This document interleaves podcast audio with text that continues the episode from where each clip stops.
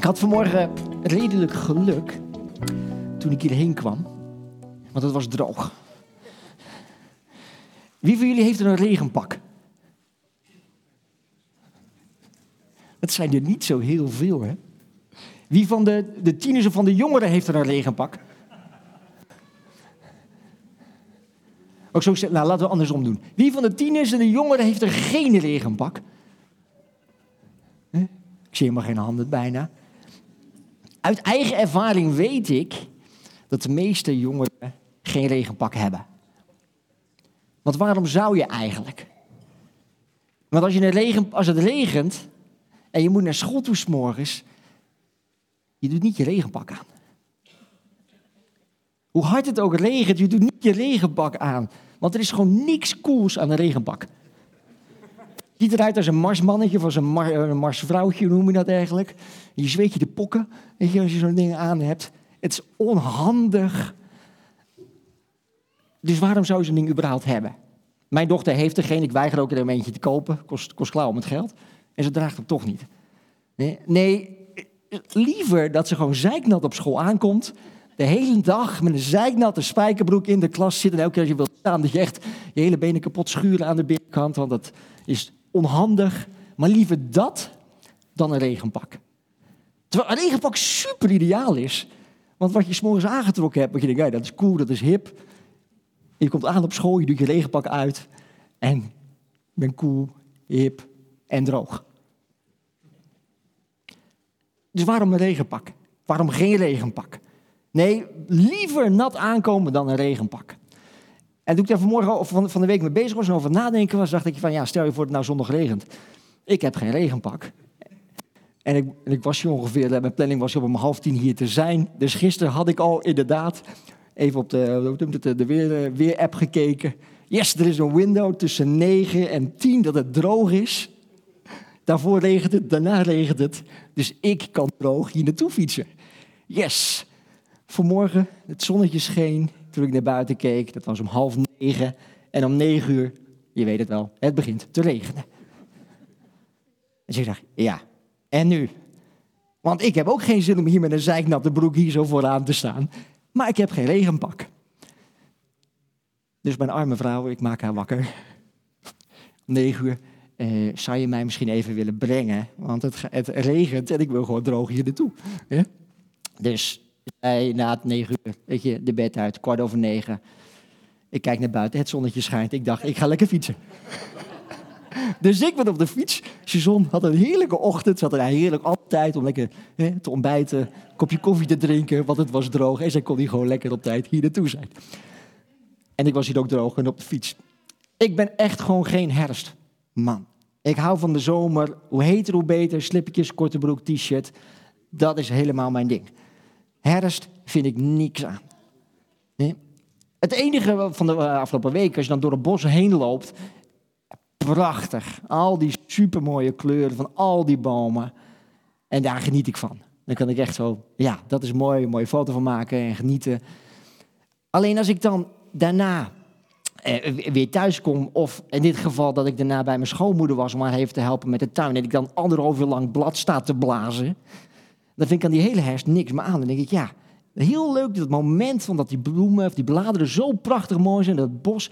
Maar dan anderhalf uur daar, dan die bladeren staan te ruimen. Ik had gelukkig een bladblazer, ook nog nooit gebruikt, dus leuk. Weet bladblazen. Daarna alles in de kliko en Robbie was erbij. Die had een hele mooie stapel gemaakt. En wat is dan natuurlijk het leukste om die hele bladblazen in die stapel te houden. En dat hele, hè, eh, die hele stapel bebladeren weer door heel de tuin heen. Ik vind er niks aan aan die herfst. Ja, ik vind het mooi die kleuren te zien. Ik vind het prettig om in een droge kleding aan te komen op de bestemming waar ik heen moet. Maar het hele proces of de consequenties daarvan, daar vind ik niks aan. En dat is, hoe vaak is het eigenlijk zo? We willen wel het resultaat zien, maar het dragen van de consequenties, dat vinden we minder prettig. Daar hebben we helemaal geen, geen behoefte aan. Ik wil helemaal geen nat, natte kleding. Maar een regenpak, nee. En vorige week heeft Robert, eh, Robert Bron hier gesproken. En we zitten ook midden in de serie over goed nieuws. Het goede nieuws, Jezus. Jezus is Heer. En hij heeft hier gesproken vorige week en heeft hele mooie verhalen verteld van hoe hij het toepast in zijn dagelijks leven om mensen te vertellen van wie Jezus is. Of om te laten zien, gewoon door zijn gedrag heen, door zijn houding naar andere mensen toe, om het goede nieuws te laten zien aan mensen. En, en, en uiteindelijk had hij ook een oproep van, hey, ben jij beschikbaar door de Heil, om de Heilige Geest door je heen te laten werken, om het goede nieuws te laten zien. Om het goede nieuws aan andere mensen te geven. Het goede nieuws is Jezus. Het goede nieuws is dat Jezus voor onze zonde gestorven is aan het kruis. Yes, dat is het goede nieuws. Dat is eigenlijk het recht wat iedereen heeft om te mogen weten, om te mogen horen. En misschien ken je wel de basisrechten van de Verenigde Naties. dat zijn er, er zijn een heleboel, maar daar hebben ze een manifest. Een aantal dingen daarvan zijn dat we allemaal het recht hebben op voeding. We hebben het recht op, eh, op drinken. We hebben recht op onderwijs. We hebben recht op gezondheidszorg. En we hebben recht op. Nou, zo'n vijf, maar kom ik even niet op. Maar dat is het recht wat iedereen in de wereld heeft, in de Verenigde Naties vastgelegd met een heleboel andere rechten. Volgens mij onderwijs is die andere. Sorry? Onderdak. Nee, het, zijn er een aantal inderdaad, ja. Dat is het recht wat we als mens hebben, vastgelegd als de Verenigde Naties. Maar eigenlijk is er nog een ander recht. En het is vastgelegd ook in de, maybe, misschien heb je daarvan gehoord, van de Christian Magna Carta. En, en, en dat is eigenlijk een manifest wat vastgesteld is met een hele grote groep christenen. En het is een mooi, mooi plaatje daarvan. En hierin staat eigenlijk meer dan alleen het recht wat we zeggen met de Verenigde Naties. en daar staat, simpel vertaald even vanuit het Spaans, vanuit Engels. Iedereen heeft het recht om het evangelie te horen, te begrijpen. Iedereen heeft het recht om een Bijbel te hebben in zijn eigen taal. Iedereen heeft het recht om samen met andere christenen, zoals wij hier vanmorgen zitten, om gemeenschap te hebben, om samen het geloof te beleven, samen God te aanbidden. En met het recht op, een, op onderwijs, maar zelfs op christelijk onderwijs. En ook het recht om geestelijk en spiritueel leven te leven, te leven als, als, als christen.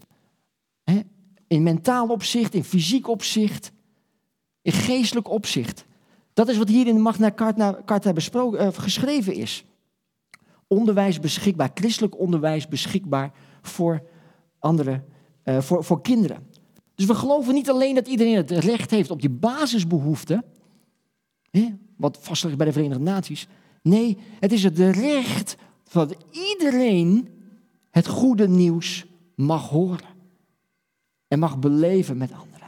En, uh, en, ik denk dat de meesten van jullie wel weten, we zijn, uh, we zijn als gezin betrokken bij Jeugd van de Opdracht. Hebben ook voor het buitenland gewoond. En dit is een van de dingen wat wij zeggen. We hebben het recht, of mensen hebben het recht om te horen. En daar gaan we voor. Daar strijden we voor. Daarvoor willen we onze tijd, onze energie, ons geld, onze gezondheid misschien wel in te dienst stellen om dat te bereiken. Zodat iedereen het recht heeft op het, om, het goede nieuws, eh, om het goede nieuws te horen. Want Jezus zegt, volg mij. Jezus zegt, wil je mij volgen als christen? En wil je, wil je dat verhaal ook aan andere mensen bekendmaken? Het goede nieuws bekendmaken? Ongeacht, Jezus volgt ongeacht de consequenties. Ongeacht die natte kleding, ongeacht het regenpak dragen. Jezus zegt, volg mij. Toen Jezus de discipelen riep, aan het begin. Het enige wat hij zei was: volg mij. Hij zei niet, en je moet even rekening houden met dit en dit en dit. Nee, het is het eerste wat hij zei: volg mij. En zijn discipelen, of wat we kunnen lezen in het, in het evangelie, is dat ze alles op dat moment direct achterlieten en Jezus volgden. Tuurlijk dachten ze waarschijnlijk, nou ja, wat betekent dit? Maar in een split second, ze nee. Jezus heeft iets wat ik wil. Jezus heeft iets waardoor ik hem ga volgen. En dan zegt hij alleen maar aan het begin, maar volg mij. Maar er zit een mooie tekst in Matthäus 24, of sorry, Matthäus 16, eh, vers 24.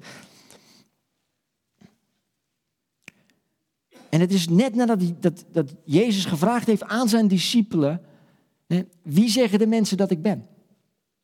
En zijn discipelen zeggen tegen hem, ja, u bent de Messias. U bent degene die zou komen. U bent degene die verlossing zou brengen. En dan begint hij te, te, te, te, onderwijzen over het feit van, ja, maar ik zal wel gaan sterven. Ik zal, ik zal uh, lijden. ik zal lijden. Ik zal een moeilijke fase tegemoet gaan. En dat Peter zegt, ja, maar dat gaat niet gebeuren. Dat gaat niet gebeuren, dat ben je helemaal, echt niet. En Jezus zegt, nee, wie mij wil volgen, en, in, in vers 24. En toen zei Jezus tegen zijn leerlingen, wie achter mij aan wil komen, moet zichzelf verloochenen. Zijn kruis op zich nemen en mij volgen. Want een ieder die zijn leven wil behouden, zal het verliezen. Maar wie zijn leven verliest omwille van mij, zal het behouden. Wie achter mij aan wil gaan, wie mij wil volgen, moet keuzes maken. Moet zijn kruis op zich nemen. En wij leven nu 2000 jaar verder. Dus wanneer we, wanneer we dit lezen en we dan denken, oh ja, Jezus zegt we moeten het kruis opnemen, hebben we gelijk het beeld van, oh ja, want Jezus is aan het kruis gestorven. Kunnen we er een bepaalde invulling aan geven? Alleen wat de Bijbel ons leert is dat Jezus eigenlijk nog niet gesproken heeft over het feit dat hij aan het kruis gaat sterven. Dus Jezus zegt hier iets, je moet je kruis opnemen, zonder dat de discipelen al een beeld konden vormen, wat betekent dat eigenlijk? Maar het beeld van het kruis, want Jezus gebruikt het absoluut om iets te leren.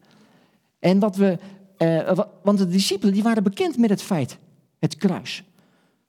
Want in Israël was het gebruikelijk voor criminelen, hè, voor buitenlanders, om, als zij, als zij tot de dood veroordeeld waren, om te sterven aan het kruis. Dat was niet iets wat de Joden ontwikkeld hadden. Nee, het is iets wat de Romeinen ontwikkeld hadden en dit kwam regelmatig voor. Of dat nou dagelijks voorkwam of wekelijks voorkwam. Maar het, alle discipelen, alle mensen in Israël wisten wat het betekende om te sterven aan het kruis. De Romeinen hadden dat ontwikkeld als een heel duidelijk schrikbeeld. Want er was geen ergere dood dan te sterven aan het kruis. Als crimineel. Ze hadden dat, eh, want, want sterven aan de kruis betekent dat je je, je, je, je, je polsen en je enkels, dat daar een nagel erheen geslagen werd. Dat je daaraan zou sterven, dat het een langzame dood zou zijn. Dat er schaamte zou zijn, want je werd naakt aan het kruis opgehangen. Niet het beeld dat wij vaak hebben met een lendendoek, volledig naakt. Dat je daar voor een lange tijd aan het kruis hing om te sterven. En het was niet iets wat je wilde. En dat wens je niemand toe. En juist hadden de Romeinen dat ontwikkeld en gaan gebruiken als schrikbeeld. Van ja, als je wat verkeerd doet, zo zou je gaan sterven. Om uiteindelijk een soort onderdrukking te creëren voor de mensen. Van ja, wacht even, je doet wat ik zeg, want anders is dit de consequentie. Dus toen Jezus het aan de discipelen vertelde, zeg ja, neem je kruis op, hè? je moet jezelf verlogen. Dan was het beeld wat zij hadden, was het beeld van het marteltuig. Nog niet het beeld van verlossing. Maar het is het beeld van sterven aan iets. Vol schaamte. Dus als ze dan dachten van, oké, okay, oh, Jezus zegt ja, het is een door nee, je moet je, kruis, je moet je kruis opnemen, je moet jezelf verloochenen. Oh ja, piece of cake. Nee, ze voelden direct, ja, maar wacht even, dat betekent schaamte, want daar hang je Vol met schaamte. Daar, dat is pijnlijk. Dat is, dat is verschrikkelijk. Dat wil ik niet. Dus de volle impact ervan konden ze nog niet zien. Maar wat Jezus wel wist, hè, was het volgende. Dat Jezus wist dat het kruis het grootste symbool van onderdrukking, het grootste symbool van liefde ging worden. Het grootste symbool van onderdrukking is nu het grootste symbool van liefde. Want wanneer wij nu weten, oh ja, het kruis, oh ja, daar is Jezus voor ons aan gestorven. Het kruis brengt vrijheid, neemt schaamte weg. Het grootste beeld van onderdrukking, het symbool daarvan, is nu het symbool van liefde. En toch vertelde, zei Jezus tegen mij, zijn discipelen, volg mij. Neem je kruis op? Ben je bereid de consequenties te dragen die, die, dat met zich meebrengt? Dus de discipelen dachten van ja, maar wacht even, Jezus volgen betekent dat ik dat schaamte misschien ook wel bijhoort. Dat ik misschien dingen moet doen hè, wat pijn kost. Dat ik misschien wel dingen opzij moet zetten wat ik nooit van mijn leven gedacht had dat ik dat zou doen. Wat zijn de consequenties van het Jezus volgen? Wat betekent het om een kruis op te nemen? De zwaarte van het kruis, van de consequenties. Zegt Jezus nu helemaal ook. Uiteindelijk, ik draag dat kruis. Dus de consequenties van mij volgen, is neem je kruis op. Ik heb het laten zien en daardoor heen heb ik, kan ik vrijheid brengen. Kan ik die schaamte wegnemen. Maar toch ben je bereid om dat wel te dragen. En Paulus zegt het zo mooi in Gelaten, uh, Gelaten 2, vers 20.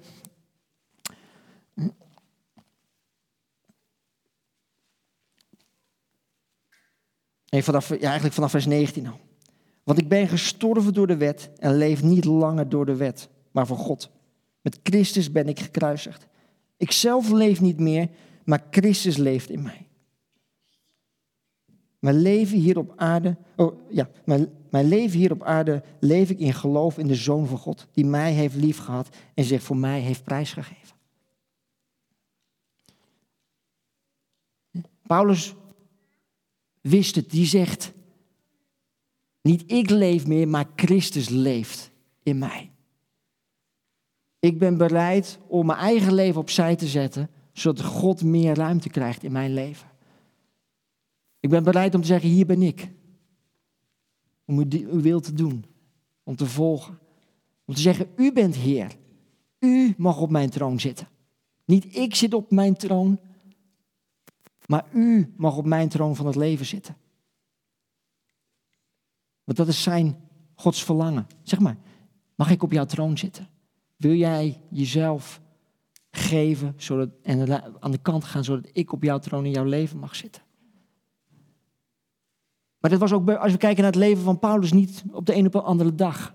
we weten dat Paulus, hij was een fariseer. En de fariseer volgde non-stop gewoon de wet.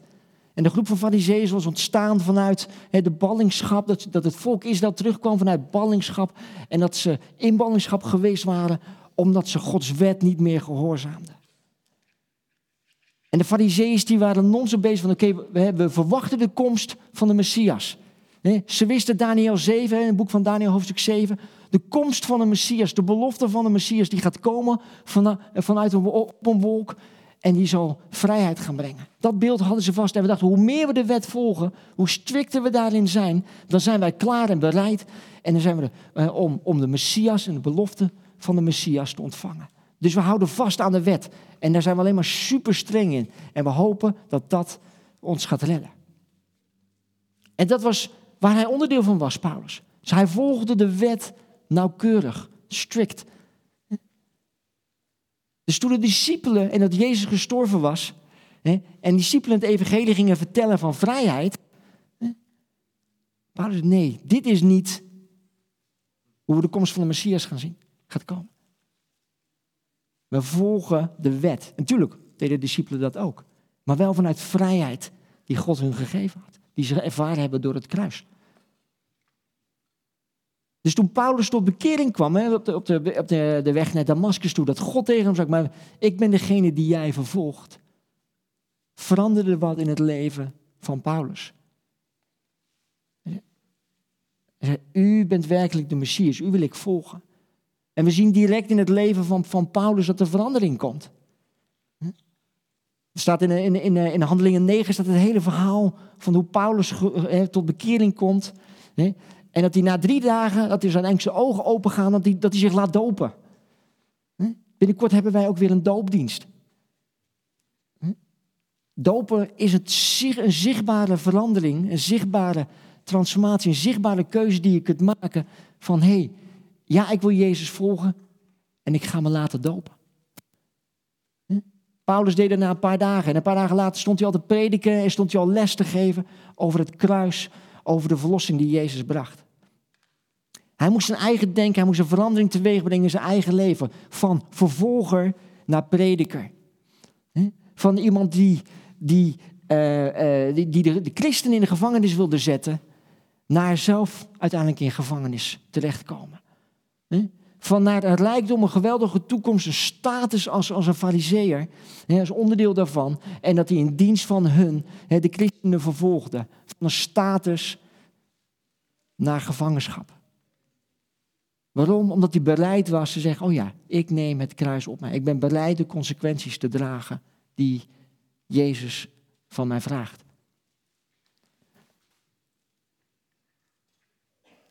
Hij ging van haat naar liefde. En zegt ook in Filippenzen 3, zegt de broeders en zusters, ik beeld me niet in dat ik het al heb bereikt. Maar één ding is zeker, ik vergeet wat achter mij ligt en ik focus mij op de dingen, de rijkdom, op de prijs die ik ga krijgen in de toekomst. Dat is de boodschap van het evangelie. Dat is wat we mogen brengen. Dat is het recht wat mensen hebben. En ja, in het leven van Paulus, hij schrijft, hij zelf ook in zijn brief naar Korinthe toe. Ik ben, ik ben angstig. Ik ben onzeker. Dus gaat het van, oh, van ja, ik ben niet christen of ik ben angstig of wat dan ook, maar ik accepteer Jezus in mijn leven, dus yes, ik kan alles aan. Nee. Maar het begint met een bereidheid om te zeggen van, hé, hey, hier ben ik. Ik weet niet precies wat het gaat betekenen voor mij in mijn eigen leven om een kruis op te nemen. Of misschien wel angstig te zijn. Om bang te zijn. Maar ik wil Jezus volgen. Ik wil Jezus de ruimte geven in mijn leven. Ik wil zeggen, Jezus, u bent Heer. U mag op mijn troon zitten. Los van de consequenties. dus misschien moet ik wel een regenpak gaan aanschaffen.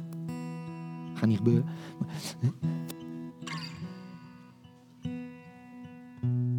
Wij hebben in Azië gewoond als gezin. En regelmatig gingen we ook naar andere landen toe in, uh, in de omgeving. Om het evangelie te brengen. Omdat we geloven dat iedereen het recht heeft om het evangelie te horen en te beleven. Maar dat betekende ook dat we naar plekken toe moesten gaan waarvan we wisten, het is niet zo heel veilig. En jullie kunnen ongetwijfeld verhalen hè, vanuit Open Doors kant vandaan, van de onderdrukte kerk, de ondergrondse kerk. En dat is ook het beeld wat, eh, wat we met ons meedroegen. En met ons meedragen. Van ja, we kunnen hier zijn. En we kunnen naar zo'n plek gaan. Maar wat zijn de risico's? Durf ik mijn kinderen mee te nemen? Of durven wij onze kinderen mee te nemen naar een plek waarvan we weten, oh ja. Hmm. Misschien eindigen we in de gevangenis. Misschien worden we opgepakt. Of misschien erger.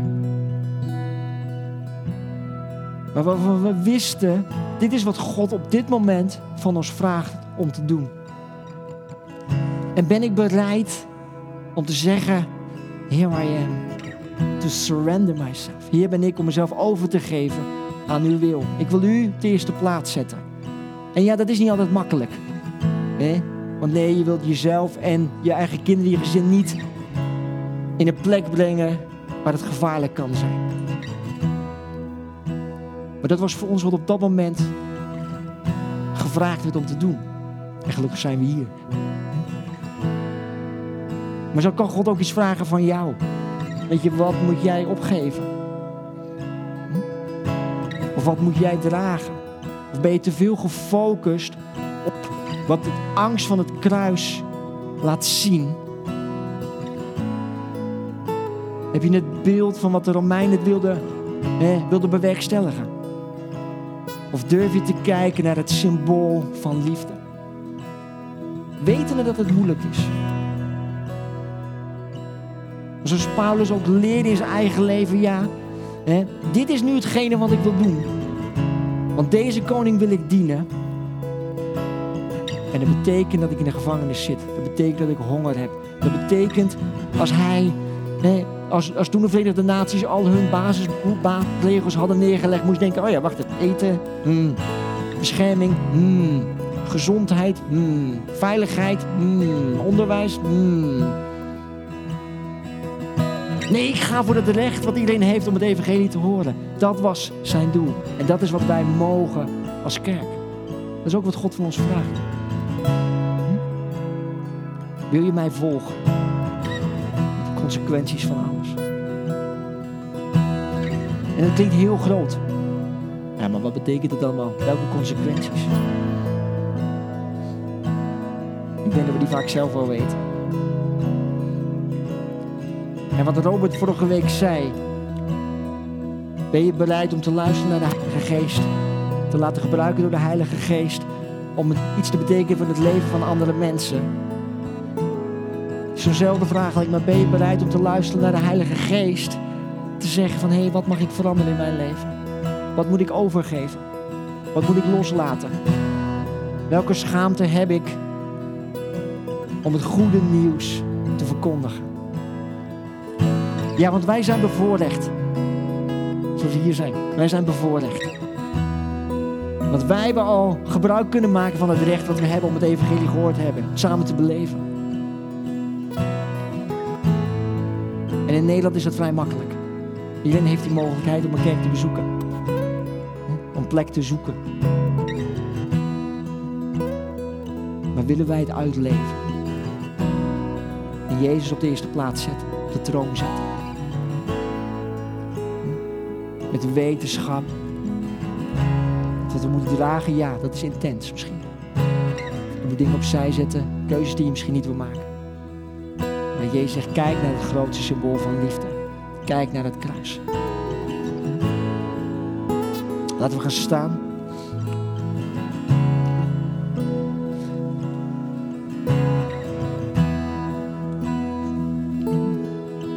En we gaan ook zo meteen het nummer zingen van I Surrender. Here I am to surrender myself.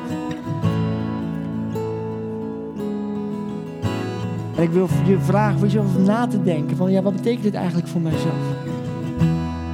Vraag de Heilige Geest om tot je te spreken. Zijn er angsten in mijn leven die ik eerst moet overwinnen? Of misschien wel die je samen mag gaan dragen met God?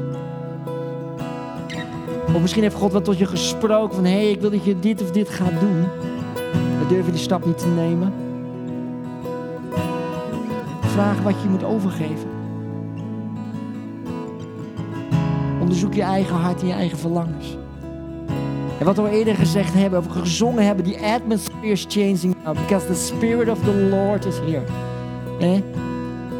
God is hier, de Heilige Geest is hier om ons te bemoedigen.